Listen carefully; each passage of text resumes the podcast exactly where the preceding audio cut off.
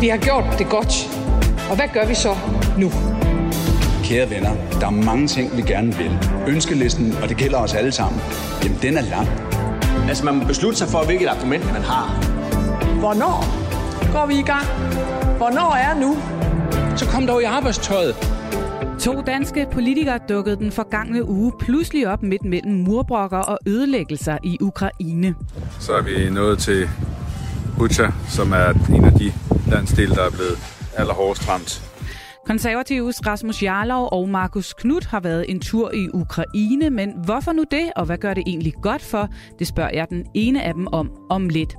Vi skal også forbi de ukrainerbyer, der snart vil poppe op rundt omkring i det danske land. Hvis ikke vi laver noget mere fleksibilitet i den måde, vi møder ukrainerne på, så kan vi ikke genkende vores velfærdssamfund. Ja, åbne arme og en særlov rækker ikke længere, hvis vi også skal bevare vores velfærd. Men hvad betyder det helt konkret for kommunerne? Det ser vi nærmere på. Og så er rygterne om populismens død stærkt overdrevne, mener en af dagens gæster. J'assurerai l'indépendance nationale pour faire de la France une puissance de paix. I kølvandet på første valgrunde i Frankrig spørger vi, om populisme og yderfløjene i dansk politik også kan genvinde momentum herhjemme i en tid, hvor den politiske midte ellers ser ud til at stå stærkere samlet end længe. Ingen påskeferie her på mandat, men masser af politisk nørderi de næste 55 minutter. Jeg hedder Pernille Rudbæk. Velkommen til. Og politisk redaktør Thomas Larsen, du er her naturligvis også, men i dag med på en linje fra sygesengen derhjemme. Det er fuldstændig rigtigt, Pernille. Sådan har vi desværre måtte indrette os i, uh, i dag, men selvom det er for den her nødlinje, så glæder jeg mig rigtig meget til at være med. Og det er jeg altså glad for at, at høre. Og endnu en gang, så kan man jo sige, at det øh, er verdens store begivenheder, uh, der den her uge har sat sit præg på dansk politik, og uh, dermed jo også på, på det her program. Og øh, Thomas, vi starter i Ukraine, hvor at øh, russernes tilbagetrækning fra Kiev og forstederne jo pludselig har åbnet for en vis politisk interesse for rent faktisk at besøge det krigsramte land. Det er fuldstændig rigtigt. Øh, vi har set øh, her på det allerseneste, hvordan flere øh, toppolitikere netop er rejst til Ukraine. Det gælder blandt andet den britiske premierminister Boris Johnson. Vi har også set flere altså topfolk fra kommissionen. Vores egen udviklingsminister Flemming Møller Morten har også været der. Under hans besøg, der blev han nødt til at søge ned i en kælder på grund af luftalarmer. Og i det hele taget, der ser vi altså den her strøm af besøgende. Netop i, i dag, der er der også berammet øh, besøg af, af blandt andet den øh, polske præsident og også præsidenterne fra de baltiske lande. Så vi ser virkelig altså en meget mere intensiv kontakt mellem Ukraine og omverdenen. Og hvorfor er det, at politikerne på den her måde valgfarter til et land, som jo altså stadig står midt i en brutal krig? Jamen, jeg tror, der er flere øh, forklaringer på det. Altså, øh, rent faktisk, så er det jo vigtigt for ukrainerne selv, at øh, de får besøg udefra, som med egne øjne kan se ødelæggelserne af Ukraine, og som også kan se altså de øh, civile øh, tab, øh, som øh, Ukraine øh, har oplevet. Og vi husker måske flere af os øh, tv-billederne øh, forleden, der blandt andet, altså van der Leyen, hun så nogle af de her drab, der har været på øh, civile, og var dybt chokeret øh, over det, hun så. Og set i det lys, altså der er det simpelthen vigtigt for Ukraine at, at, at vise dem, der kommer på sø, hvad det er, der er øh, foregået øh, i landet, og også simpelthen illustrere, dokumentere, hvad det er for en øh, brutalitet, russerne er faret frem med i, øh, i landet. Og så kan man sige, den anden vej rundt, det er også vigtigt for de vestlige politikere at simpelthen at se med egne øjne, hvad der er foregået. Men det har jo også vagt noget kritik i forhold til, at de her besøg kan komme til at fremstå lidt for selvpromoverende, eller måske ligefrem komme over i en eller anden form for militær turisme. Ja, den, den kritik har jeg også øh, bidt øh, mærke i, og jeg mener, at der altså efter min ringe mening er tale om en øh, total øh, fejlvurdering. Det er da klart, at nogle af de toppolitikere, der tager til Ukraine i øjeblikket, de kan måske godt få noget ud af det. De kan få altså styrket deres popularitet hjemme, når de sådan øh, tager afsted til farlige krigsområder og viser deres solidaritet med øh, Ukraine. Og det kan da godt være, at for eksempel den britiske premierminister øh, Boris Johnson har været opmærksom på det. Men hvis vi skal ind til kernen i det her, skal ind til benet i det her, så kan man sige, at det er fuldstændig altafgørende for Ukraine at have hul igennem til omverdenen, være i stand til at kunne råbe både vestlige politikere og vestlige befolkninger op, for på den måde at få våbenleverancer. Og blandt alle de her politikere, ja, der dukkede der så pludselig to konservative folketingspolitikere op i skudsikre veste og stod og rapporterede hjem på de sociale medier fra alt det forfærdelige, som de så. Nemlig formand for Forsvarsudvalget Rasmus Jarlov og udenrigsordfører Markus Knudt. Det er, øh, det er jo bare øh, jamen, altså en helt by, der er fuldstændig øh, sønder, smadret, sønderbumpet af, øh, af russerne. En, øh, en fredelig by, hvor der boede helt almindelige mennesker indtil for øh, ganske få øh, uger siden. Det er bare så... Og der er stadigvæk ting, der brænder sammen bag os. Øh, uvirkeligt og, og umenneskeligt at se, hvad, hvad, der, øh, hvad der er foregået her. Det er, øh, ja, jeg er simpelthen svært ved at finde ord for det. Jeg står herude i øh, Butcha. I siden af en øh, massegrav, hvor 500 mennesker blev slået ihjel.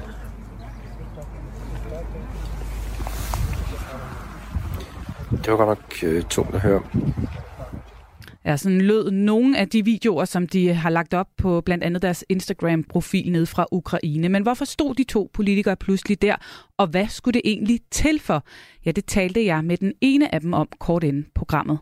Velkommen til Markus Knudt, udenrigsordfører for Konservative. Mange tak. Markus Knud, start med at fortælle mig, hvorfor vil du som helt almindelig folketingspolitiker gerne ned til et land midt i en forfærdelig og voldsom krig?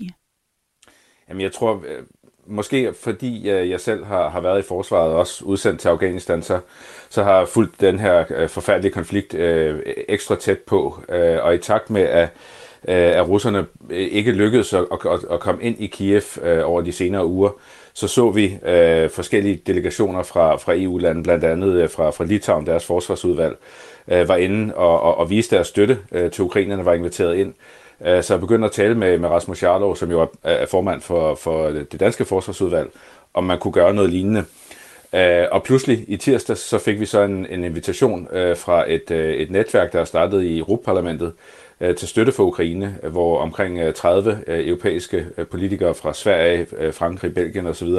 var inviteret ind af den ukrainske regering, og den invitation fik vi altså også.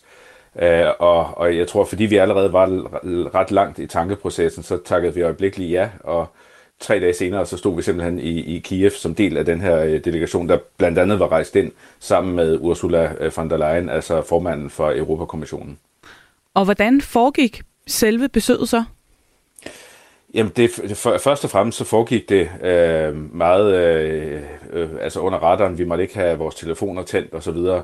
Øh, vi fløj til Polen. Vi havde øh, ganske kort tid til at købe flybilletter og, og skulle så mødes ved en station i, i Polen, øh, hvorfra der gik et nattog øh, 12 timer. Øh, Ukraine er jo et gigantisk land øh, fra øh, 12 timer øh, fra Polen øh, og så ind igennem midten af landet, hvor, hvor, hvor der ikke er, er krig, og så op øh, til Kiev fra, fra syd. Øh, Øh, og så havde vi øh, øh altså under 12 timer i Kiev. Øh, ukrainerne insisterede på, at besøget øh, ikke måtte inkludere en overnatning, øh, og så tog vi så øh, toget ud igen, som så selvfølgelig var et nattog.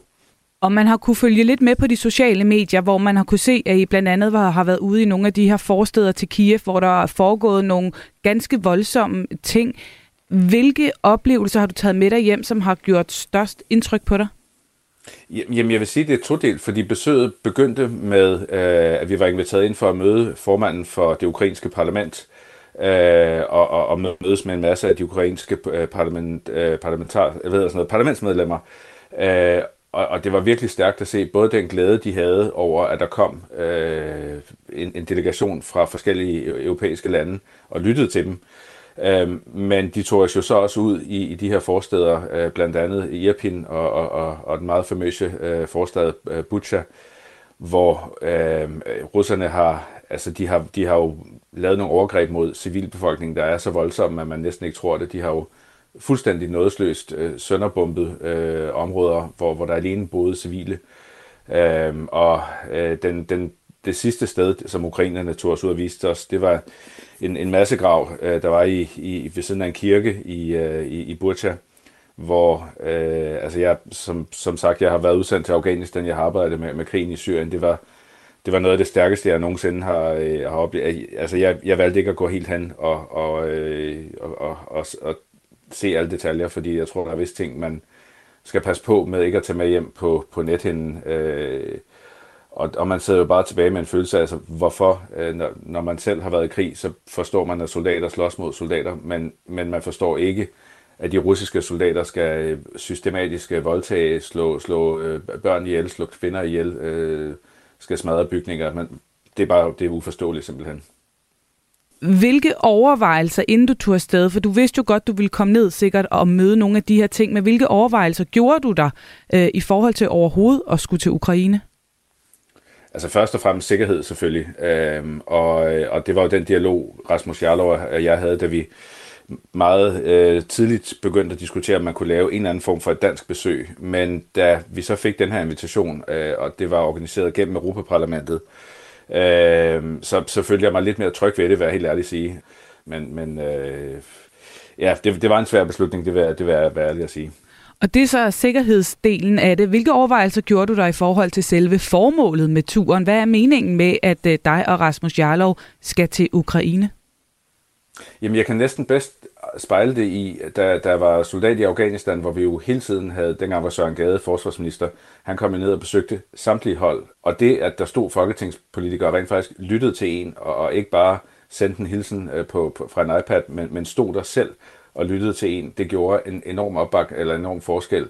Og nu var det jo selv sagt øh, ukrainske soldater og, og øh, parlamentarikere, vi var ude at besøge, men det var jo den samme glæde, man kunne mærke hos dem, at, at vi ikke bare i godsøjne øh, sender en masse våben, men at vi møder op øh, i deres hovedstad og lytter til dem øh, og selv er der. Og jeg havde sådan meget øh, øh, en, en, en samtale med en ung ukrainsk soldat, jeg aldrig glemmer. Øh, han, han talte ikke så godt engelsk, så det hele blev oversat af, af, af en af øh, parlamentsmedlemmerne, hvor han stod og, og forklarede, at han var det, der svarede til sådan en hjemmeværnssoldat i, i Burcha-området, og havde været med til at, at presse russerne ud øh, og forklarede meget detaljeret præcis, hvad for nogle våbentyper de havde brug for, øh, fordi russerne er jo ikke ude af, af Ukraine, de kæmper jo stadigvæk i, i øst, øh, og, og der er mange, der frygter, at de kommer tilbage til Kiev. Øh, og efter han havde virkelig fortalt mig sin historie også, hvordan hans kone og, børn er i, i Tyskland, og han meget gerne vil have dem tilbage, så kiggede han på mig og sagde på engelsk, please help. Øh, og, og det, altså det, det er jo noget, der, der, der altså rammer en helt ind i hjertet, og det kan du ikke det kan du ikke tage med, og den forståelse for situationen i Ukraine kan du ikke tage med, hvis, hvis du sidder derhjemme og, og, og, og i går sådan bare læser om telefonen på, eller om krigen på din telefon. Så du har fået et mere, øh, en bedre forståelse af de øh, behov og den nød, som der er i Ukraine, når du sidder hjemme på Christiansborg og skal beslutte, hvad der skal til for at hjælpe. Men hvis vi vender den om, hvilken helt konkret forskel kan to almindelige danske politikere, der tilbringer 12 timer i Kiev og, og to forsteder, reelt gøre for et land i krig? Altså helt konkret, jeg kan også fortælle dig, det, den glæde, vi mødte hos, hos det ukrainske parlament og de soldater, vi talte med i gaderne, det, at vi rent faktisk var der, det gør en enorm forskel. Øh, og jeg, jeg, jeg vil holde fast i, det gør også en enorm forskel, når altså statsoverhovedet, nu, nu har vi set Boris Johnson, Ursula von der Leyen, den, den, øh, den østrig, østriske præsident osv., er der igen og igen, fordi det sender jo en, en besked også til russerne om, øh, det kan godt være, at Ukraine ikke nu er et NATO-land, og ikke nu er et EU-land, men vi er der altså hver evig eneste dag. Og, og dermed så tror jeg jo, russerne, uagtet hvor brutale de er, at de holder sig noget tilbage med at, at, at sønderbombe uh, Kiev. Så, så øh, du, tror det, at, ja, du tror simpelthen, at det, ja, ja. at I politikere tropper op, gør, at uh, der bliver sikrere at være i uh, for eksempel Kiev og forstederne? Jamen nu kan du se en, en afledt effekt af det, at uh, Ursula von der Leyen var der, det er, at hun har jo opfordret EU's uh, delegation, eller ambassade, som det hedder, som jo er flyttet ud østpå eller ud til, til Polen, at de skal simpelthen tilbage til, til Kiev. Og jeg tror, jo mere vi er til stede, jo stærkere signal sender vi til russerne, at ja, Ukraine er ikke et NATO-land endnu, men vi er der, øh, og jo mere I bomber, jo mere rammer I også os. Øh, og, og det tror jeg altså gør en enorm forskel. Og det er jo også derfor, at øh, altså Boris Johnson kunne godt have lavet et, et videokald til, til øh, Zelensky, men det, at man møder op personligt, øh, og det, at Danmark også var del af den europæiske delegation, der var jo øh, øh, repræsentation fra Sverige og Tyskland og Belgien osv. Hvis Danmark ikke havde været med, så havde det jo også sendt et signal om, når jamen, vi var ikke med til at troppe op og give vores støtte, og det, det, det, det tror jeg altså er vigtigt, at vi, vi har været med til. Jeres besøg har jo også skabt noget debat på, på de sociale medier, hvor nogen synes, at det, det måske kan være usmageligt at stå og tage selfies midt i en krig og, og ulykkeligheder. Men også i øh, politikken har man kunne læse en bekymring for øh, noget, som der bliver kaldt militær turisme. Altså det her med, at man simpelthen øh, kører store delegationer ud i busser og viser dem de samme øh, udbrændte boliger og massegrave, som du også fortæller. Hvad er selv dine overvejelser i forhold til den her balance? Altså, jeg er lodret uenig i den kritik. Jeg mener, jo mere vi er til stede i Ukraine, jo mere vi, vi viser fladet ved også at være der fysisk. Øh, og en ting er at sende masser af våben og, og flere, flere våbentyper, som ukrainerne jo beder os om.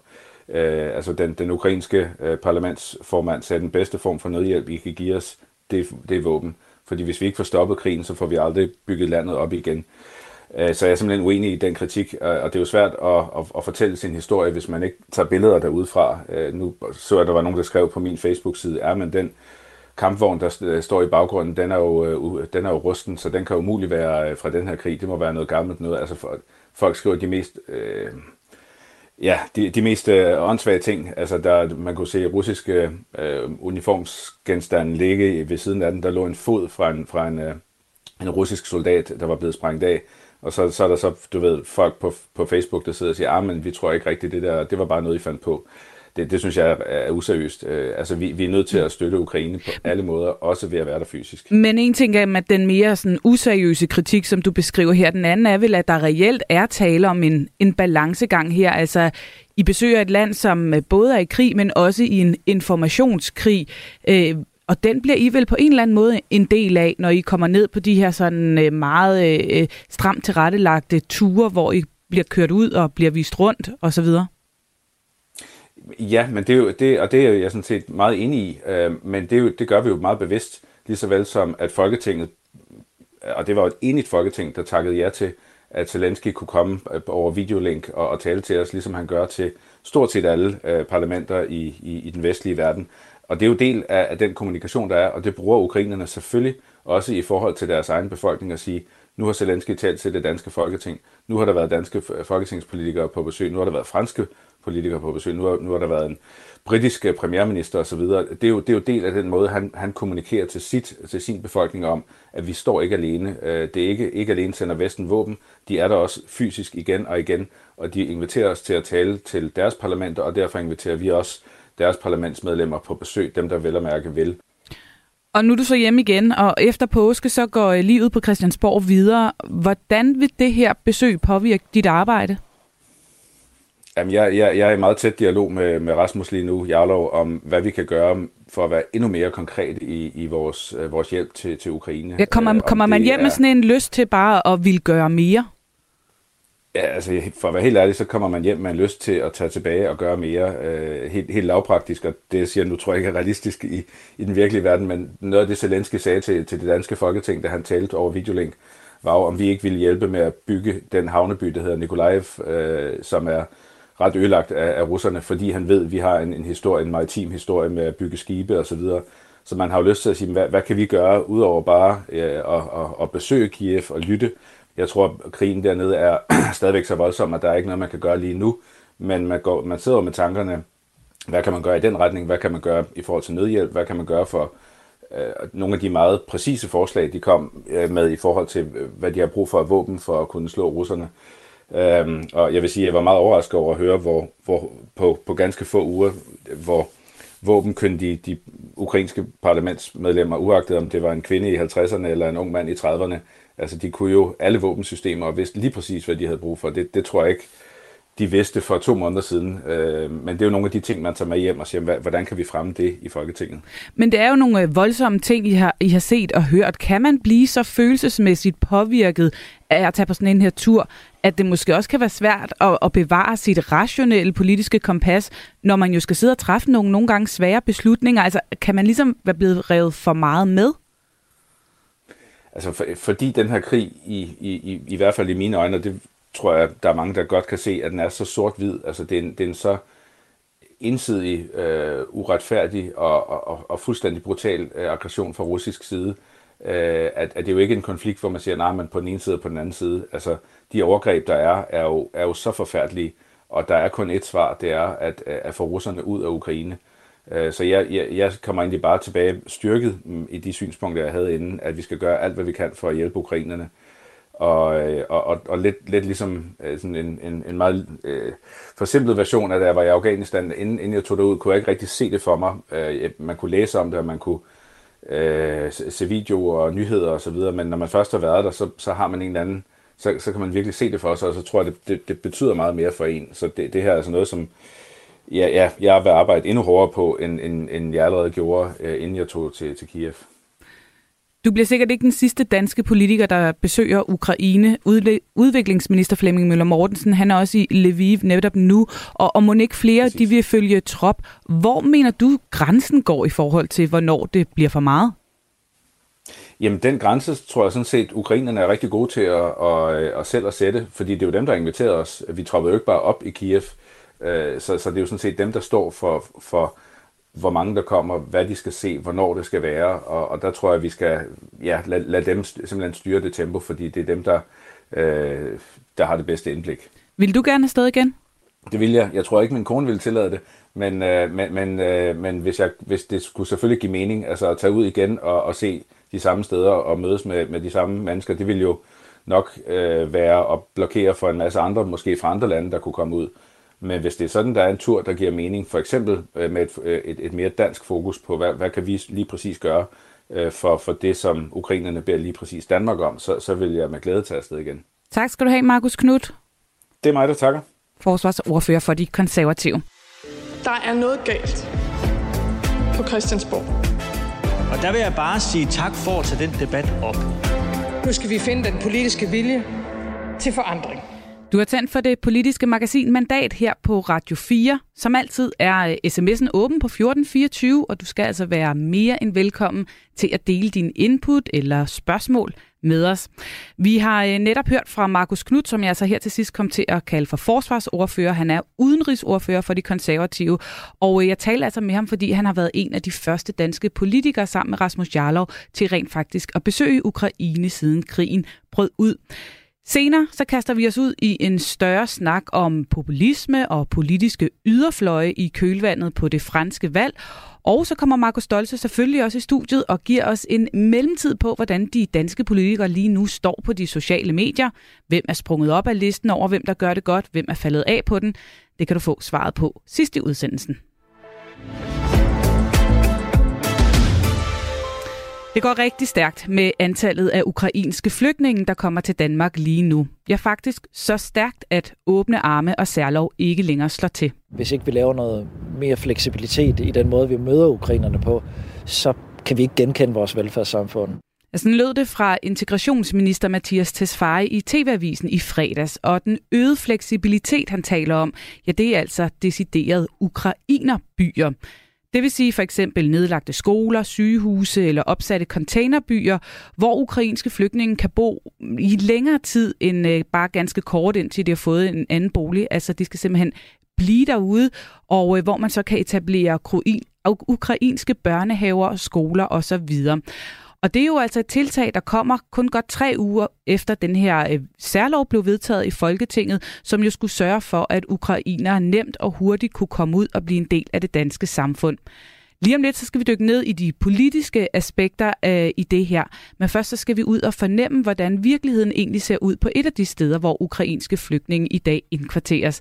Nemlig på det nedlagte plejehjem Bøgehøjgård i Helsingør Kommune, hvor de lige nu har plads til ca. 200 ukrainere. Lige nu er det kun et midlertidigt tilbud, men det kunne måske være steder som, de her, som det her, som øh, skal gøres mere permanent.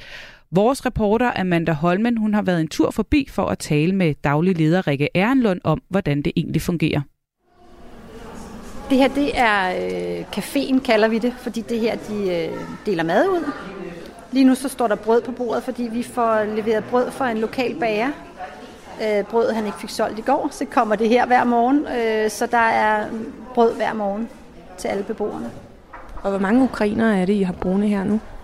Lige nu har vi 105 boende, øh, og der kommer flere til, ved vi, øh, blandt andet for privat indkvartering og sådan noget ting.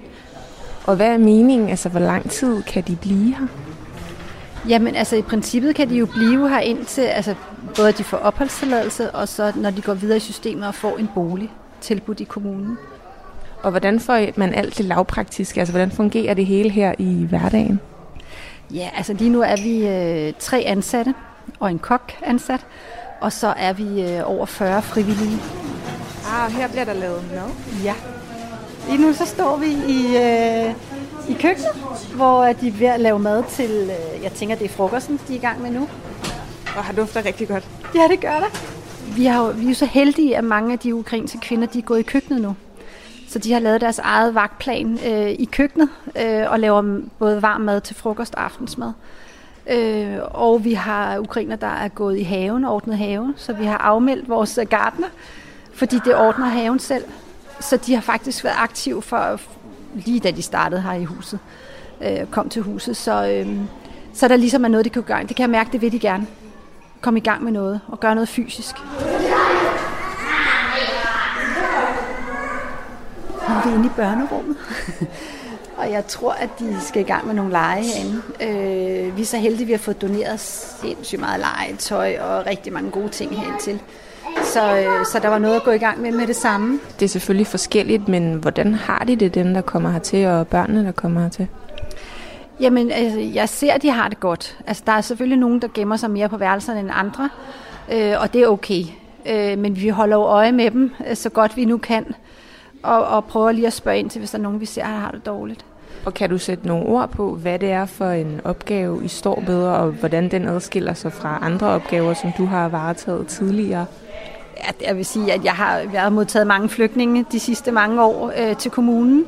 Men det her, det, det er voldsomt, fordi det er en større volume på, på, på samme tid. Det har jeg ikke prøvet før. Øh, så det med at få tingene til at hænge sammen med så mange mennesker et sted, det, det kan være en udfordring, men jeg synes faktisk, det går rigtig, rigtig godt. Ja, det går godt indtil videre på Bøgehøjgård i Helsingør. Og samme toner hørte vi egentlig fra den helt nyvalgte formand for Kommunernes Landsforening, Martin Dam, da vi talte med ham for tre ugers tid siden om den her historiske integrationsopgave, som kommunerne lige nu står med. Men han sagde også, at vi måske skulle prøve at ringe til ham igen om nogle uger, når han i virkeligheden kendte opgavens omfang. Og siden vi talte med ham, ja, så er prognoserne for ukrainske flygtninge i Danmark jo gået fra 20.000 til nærmere 100.000, måske endda mere. Og de her ukrainerbyer er altså nu- også nu kommet på landkortet. Så derfor så ringede jeg til ham igen for at høre, hvordan tilbudene til flygtningene ude i kommunerne nu står over for en forandring man, man kan sådan billedligt talt sige, at når de første ukrainer, der kommer ud i, i, i, i kommunerne, øh, og som er kommet, de får jo en, en, en prima velkomst, fordi at øh, der har vi jo stadigvæk både bolig- og dagpasningsmuligheder og skoletilbud og, og alt det, vi skal stille med. Men, men når vi nærmer os ukrainer nummer 30.000 eller 40.000, så er det jo ikke det samme tilbud, øh, fordi så, så løber vi jo tør for ressourcer. Altså både i form af, af hænder og bygninger og, og, og alt andet, der skal til. Ja, for når man hører meldingerne ude fra kommunerne, så er der jo en kæmpe positivitet og iver for at hjælpe, og en vi skal nok klare det, vi finder ud af det, øh, tilgang til det hele. Tror du, vi kan holde fast i den ånd, hvis man kan sige det sådan, rundt omkring ude i kommunerne, når det ikke måske kun hedder 30.000, men altså potentielt 50, 80, 100.000? Jamen det, det håber vi, øh, at vi langt hen ad vejen øh, kan. Det er meget positivt, som det er lige nu, og der er stor velvilje i civilsamfundet, og alle vil gerne tage fat. Men man skal også huske på, at det antal, vi, vi indtil videre har, har, for, har ansvar for, det er ikke særlig stort i forhold til det, der kommer. Og, og det er jo klart, at de gode viljer, dem vil vi jo gerne trække på så længe som muligt. Men man er også nødt til at indstille sig på, at det her det bliver svært, hvis, hvis antallet kommer til at hedde 100.000 det, det vil jo være alle ledige bygninger der i Dan- kongeriget Danmark, der skal bruges øh, til, til ukrainske flygtninge, og, og vi kommer også ud i, i, i måske nogle pavillonbyer og, og, og, og den type foranstaltninger, bare for at, at kunne få tag over hovedet. Ja, lad os tage fat i den del, fordi nu har regeringen åben meldt ud, at vi skal til at indstille os på deciderede ukrainerbyer rundt omkring, altså et helt andet tilbud. Hvordan ser I på det i KL? Jamen, det kan, det kan jo være nødvendigt og, og, og danne altså sådan nogle områder, hvor, hvor ukrainerne bor, øh, og, og hvor de også må lave institution og skole øh, for dem, der bor der.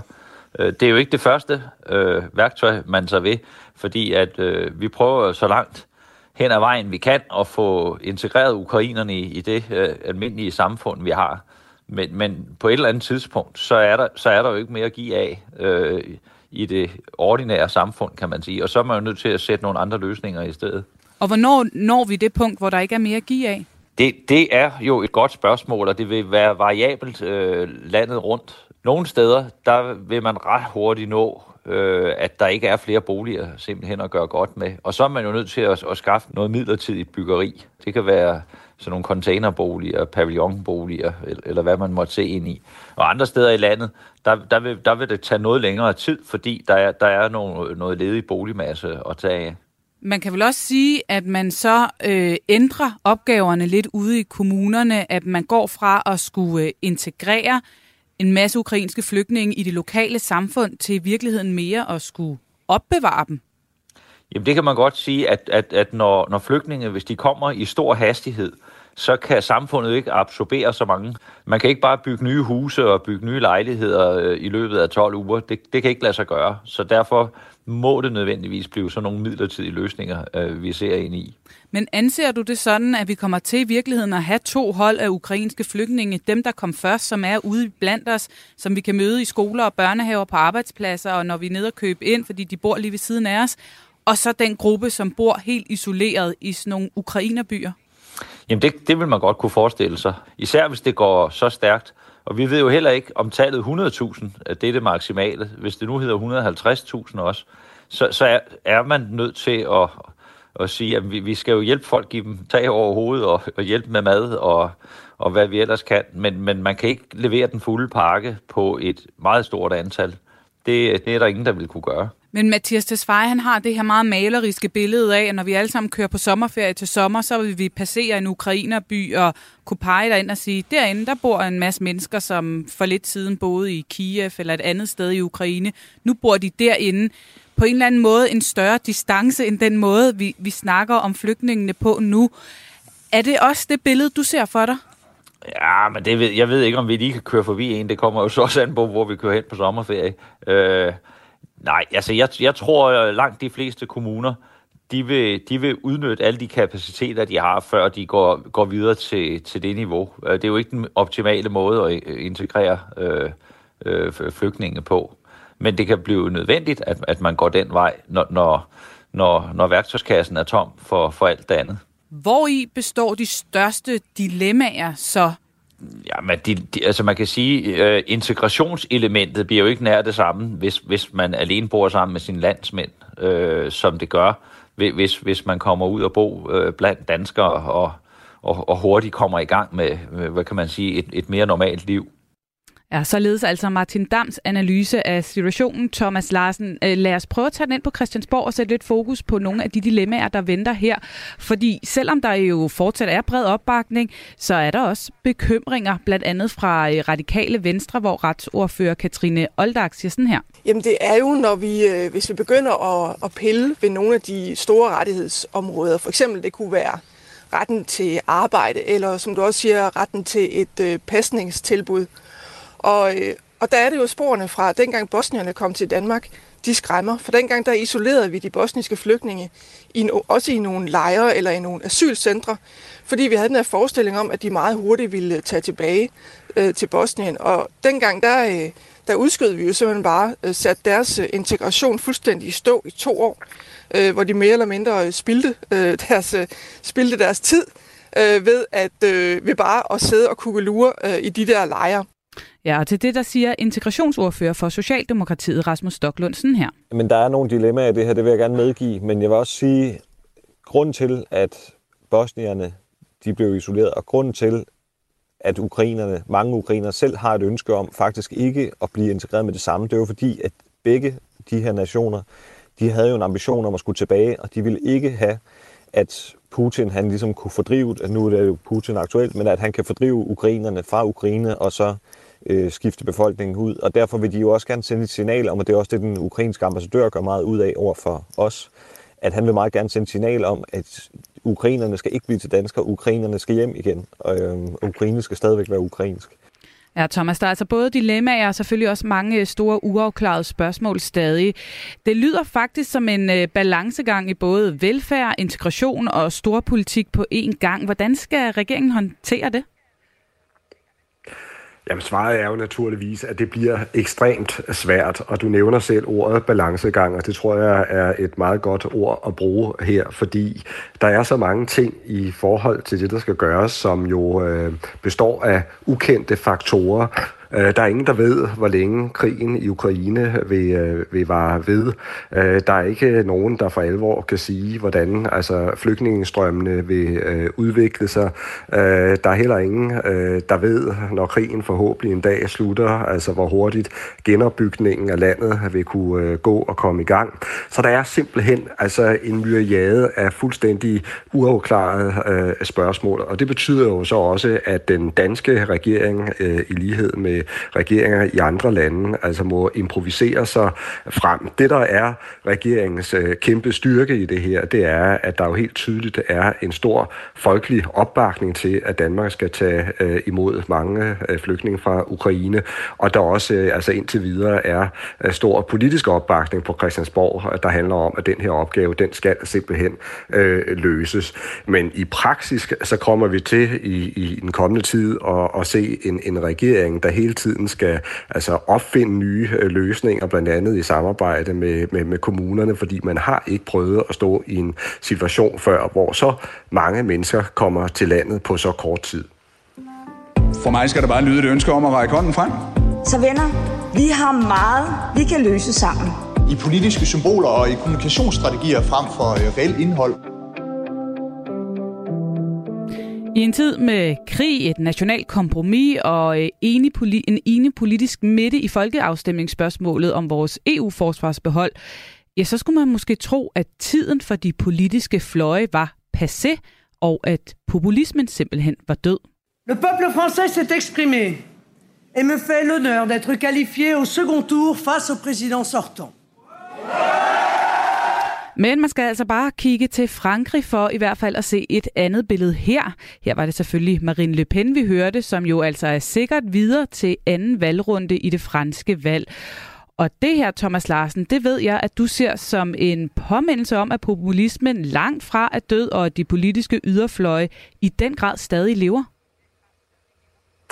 Jamen det er fuldstændig øh, rigtigt, og jeg synes også, at det har været tankevækkende, altså når vi ser tilbage på dækningen af det franske valg indtil nu, at øh, så mange ligesom har haft øh, travlt med at øh, beskrive, at Macron nærmest stod over for en walkover, altså det nærmest var en given sag, at han bare kunne fortsætte som præsident, og han ikke ville møde nævneværdig modstand. Øhm, og det har jo så vist sig ikke at være st- holde stik, fordi når vi ser på resultaterne her fra, øh, fra øh, søndagens Øh, første øh, runde, så kan vi jo se, at der er altså rigtig, rigtig mange franske vælgere, der rent faktisk altså søger til øh, yderfløjene, både til højre og venstre, og det er også klart, hvis man sådan graver et spadestik dybere, ja, så er Frankrig jo et land fuld af spændinger. Øh, der er spændinger mellem land og by. Der er mange franskmænd, der jo desværre føler, at de ligesom er sat af den økonomiske udvikling, at de ikke har nogen chancer. Der er stadigvæk blandt mange franskmænd også en massiv utilfredshed med den altså massive indvandring, som øh, Frankrig også har været genstand for over en, en årrække. Øh, og så er det klart, at noget af det, der kan måske blive det, der for alvor skaber et, øh, et øh, stort og dramatisk øh, politisk opbrud i, i Frankrig, øh, det er jo selvfølgelig nu, at vi har en økonomisk situation med stigende priser på energi, stigende priser på fødevarer, stigende inflation.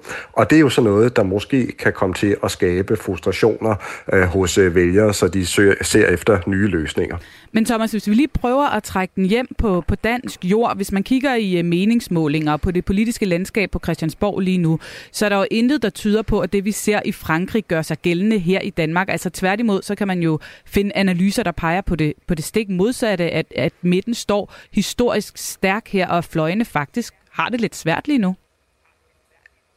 Det er fuldstændig øh, rigtigt, og jeg, man skal selvfølgelig heller ikke sammenligne forholdene altså mellem øh, Frankrig og Danmark øh, et til et. Øh, Frankrig er et langt mere øh, sammensat og opdelt og fragmenteret øh, land. Øh, til gengæld så kan man måske se nogle af de her altså frustrationer øh, udvikler sig i andre store lande. Altså hvis vi ser på dagens USA, så det er jo også et meget øh, opdelt og fragmenteret øh, øh land, landskab, hvor vi jo i Danmark altså er meget tættere øh, på øh, hinanden, og hvor danske politikere også har været altså, dygtigere til at løse nogle af de her problemer, der skaber øh, stor øh, frustration. Øh, jeg er for eksempel ikke et sekund i tvivl om, at når Mette Frederiksen var i stand til at vinde regeringsmagten ved sidste øh, valg, ja, så var det jo blandt andet, øh, fordi hun altså i højere grad fokuserede ind på forskellene mellem land og by, at hun havde ændret Socialdemokratiets øh, udlændingepolitik, så hun i højere grad kom i samklang med rigtig mange øh, vælgere. Så på den måde har vi i virkeligheden set, altså de politiske partier herhjemme absorberer noget af den utilfredshed, der trives øh, øh, hos øh, grupper af, af, af vælgere. Men jeg tror, at det vi skal lægge meget mærke til i dansk politik i den kommende tid, det er lige præcis, hvad altså en, øh, et øh, økonomisk tilbageslag kan komme til at betyde. Det, at vi allerede nu ser netop, at øh, priserne øh, stiger, udgifterne stiger til energi, til fødevare, øh, inflationen øh, øh, stiger raketagtigt. Det er sådan nogle ting, der måske kan komme til at ændre på den politiske balance, som vi ser lige nu. Så når du læser politiske analyser af, at øh, de danske yderfløje er sat helt ude af spil, hvad tænker du så?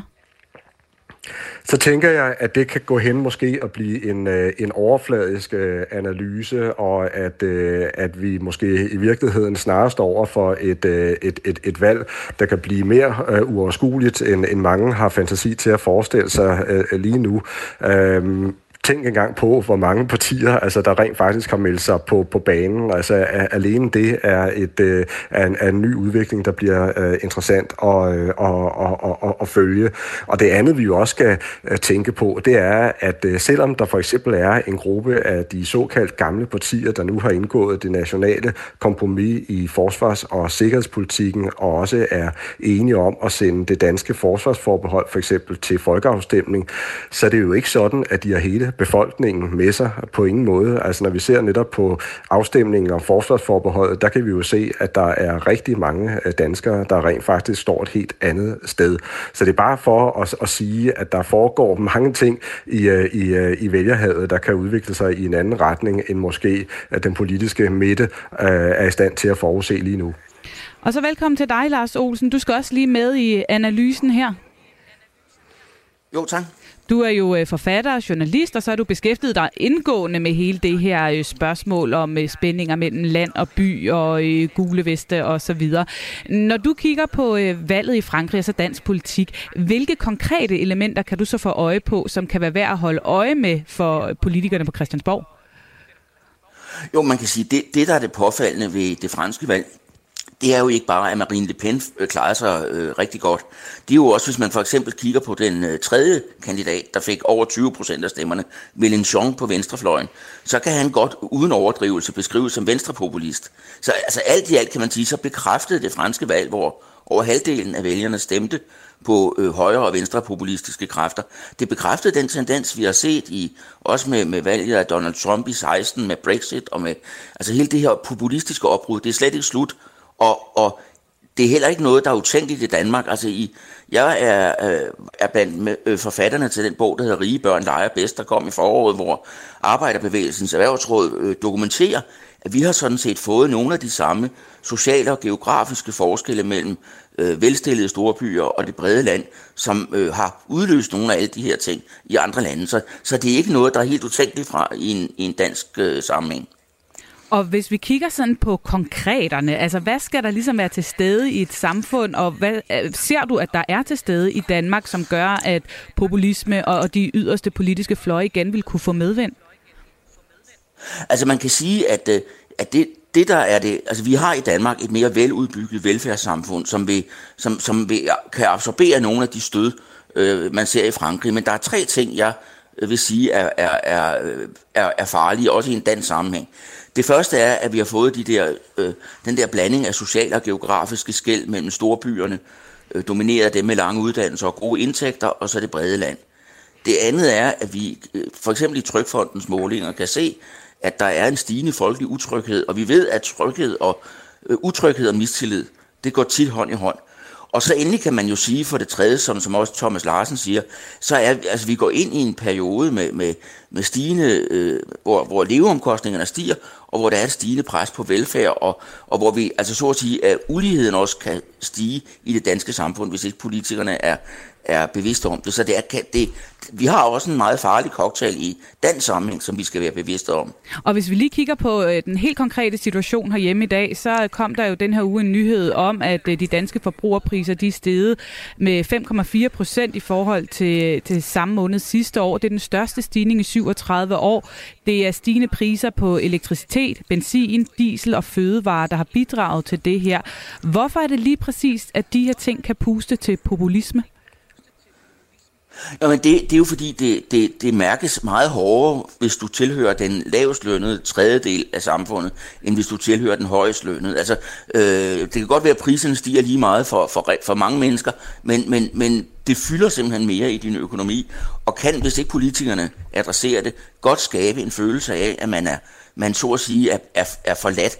Og så synes jeg også, at man skal nævne en anden ting, der er en følge af, af Ukrainekrigen, og det er, at man har man har øh, indgået den her aftale om en meget stor stigning i forsvarsudgifterne, og det, det mener jeg, der findes gode argumenter for, det er ikke det.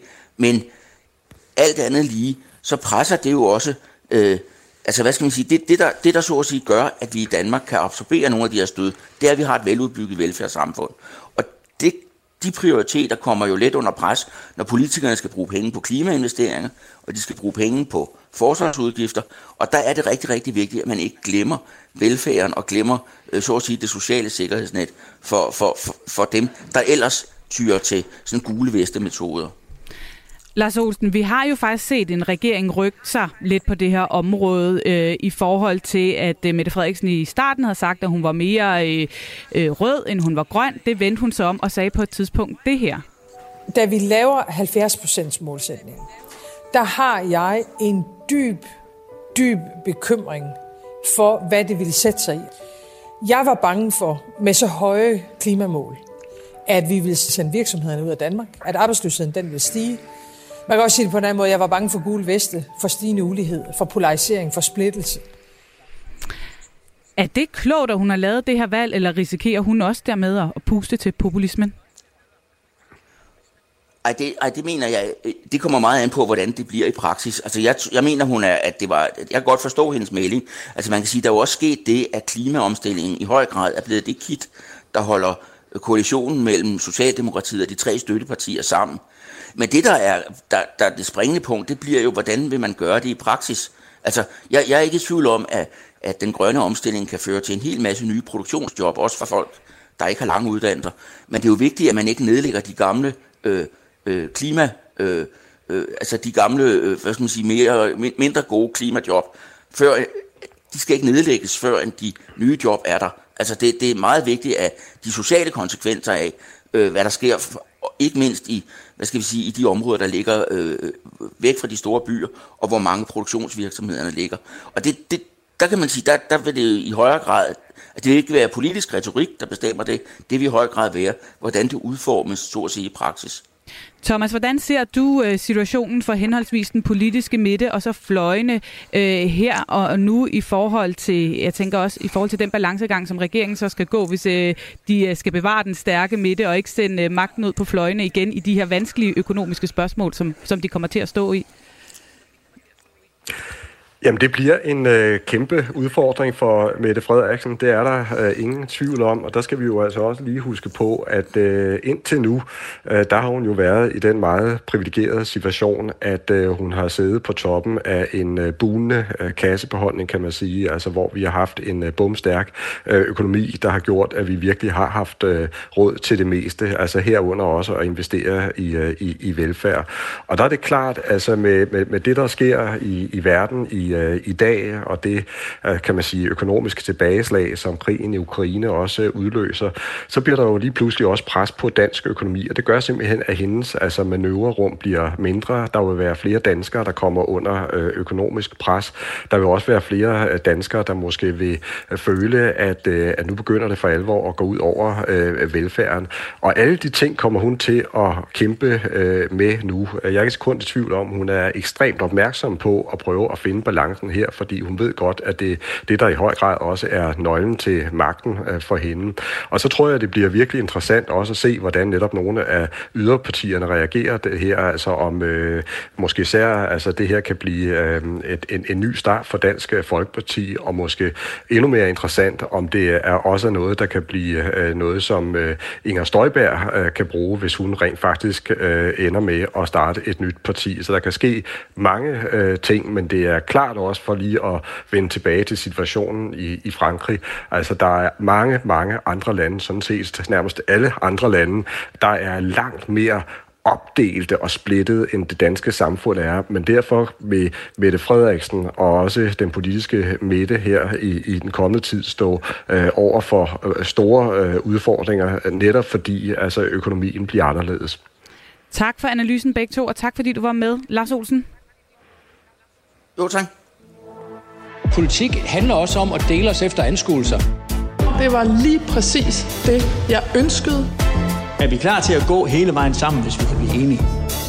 Ja, så hej til dig, Markus Stolzer. Hej. Vores faste ekspert i politik på sociale medier. Vi skal bruge de sidste øh, fem minutter på lige at gøre lidt status, fordi ferietid, det er jo på en eller anden måde altid lidt statustid. Og øh, du har gjort status på politikernes formkurve på de sociale medier. Og inden du øh, afslører, hvem der kan gå på påskeferie med en flot mellemtid, og hvem der skal lidt op i gear, så fortæl mig ganske kort, hvad er det du har været inde og kigge på? Jeg har kigget på politikernes øh, Facebook-sider, danske politikers Facebook-sider øh, fra første kvartal, og mere konkret så har jeg kigget på antallet af interaktioner og lavet nogle beregninger ud, ud fra det. Og hvem klarer sig bedst? Jamen, altså, det, det er svært at slå Mette Frederiksen, og hun er jo ligesom, hun, hun lægger som regel øverst i, i de her målinger øh, på, hvem der har fået flest interaktioner. Så hvis vi lige parkerer hende et øjeblik, Lad os øh, hende, ja. så, så, så har vi øh, Lars Bøge Mathisen, som jeg bare må sige, øh, overrasker mig gang på gang. Han, øh, han kravler altså øh, fortsat op af den her liste over politikere, der får flest interaktioner. Og ikke nok med det, så har får han faktisk også meget, meget høje øh, interaktioner per opslag. Altså hvis vi tager antallet af interaktioner og dividerer det med antallet af opslag, han har lavet hen over året, så kan vi se, at han konsekvent får øh, i snit øh, over 9.500 interaktioner per opslag, og det er altså rigtig flot. Derudover så er han også rigtig god på video. Uh, han har fået over en million videovisninger på de videoer, han har lagt op i løbet af første kvartal. Og lad os lige høre et uh, hurtigt eksempel på det, uh, hvad det egentlig er, han gør. Det er, der tordner han uh, mod uh, regeringsforslag til et forbud uh, mod at købe cigaretter for fremtidige generationer, noget som jo så viser sig rent faktisk ikke at kunne gennemføres. Men det vidste regeringen jo udmærket godt. Men alligevel fremlagde den det til alle medierne, til jer befolkning og til Folketinget, at vi skulle bruge tid på det her.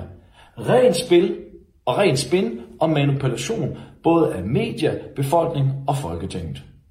Som altid, så får I det bare her sort på hvidt, så kan I selv træffe jeres vurdering derude. Ha' det godt. Hvad er det, han kan? Jamen altså, han er jo en, en, en han er en, øh, en performer, må man bare sige. Han, han er god til at formidle, og til at formidle den her forarvelse, som jo han på mange måder er, er blevet øh, repræsentant for øh, forarvelsen, der ligger og ulmer ude, om, ude hos danskerne, om øh, særligt øh, Christiansborg øh, i gåsøjne parnasset, øh, som han nok vil kalde det. Det er han rigtig god til at formidle og få ud til sine følgere. Og så er der også øh, hende her, som øh, klarer det bedre, end hun har gjort før. Nu løsner det. Ingen skal vælge mellem at være ruineret eller holde varmen i løbet af vinteren. Nu kommer der en check til de familier, der har allermindst. Ja, altså jeg synes, øh, vi har Pia Olsen Dyr her, og man må bare sige, jeg synes, hun har steppet sit game op. Da, hende og SF, de er inde i en bølge af succes, det går godt i målingerne, men hun er også begyndt at blive bedre på, på sociale medier, hvor jeg tror, hun har kigget lidt, lidt i retning af Mette Frederiksen, og, og har er begyndt at dyrke den her lidt mere folkelige, jordnære, identificerbare stil, øh, med, hvor at for eksempel øh, bruger hun tit det her format, hvor det er sådan en, en tekst på noget farvet baggrund, som er nærmest måske det mest simple format, man kan lave på Facebook, men som fungerer rigtig godt, øh, fordi det er sådan, rigtig mange danskere bruger deres Facebook-profil. Og vi skal også lige nå at have et par navne på dem, der hænger lidt i bremsen, og som skal hjem og pusse deres sociale medieprofiler lidt af. Ja, altså hvis vi kigger på øh, Venstres formand, som man må jo formode stadigvæk er øh, leder af oppositionen, så ligger han altså nede på en 14. plads mål på interaktioner og får i snit kun omkring 2200 øh, interaktioner per opslag det øh, er ikke godt nok, og de skal til at op i gear. Øh, så er der øh, måske værste af alt, så har vi Sofie Carsten Nielsen, som der ligger på en 31. plads blandt alle MF'erne, og, og der er også noget arbejde foran dem. Således øh, har vi sendt øh, dem på øh, påskeferie med lidt lektier, og vi når heller ikke mere i dagens mandat, men det var en fornøjelse at få lov til at nørde politik med jer her de sidste 55 minutter. Vi er tilbage igen i din radio næste uge. Rigtig god påske så længe.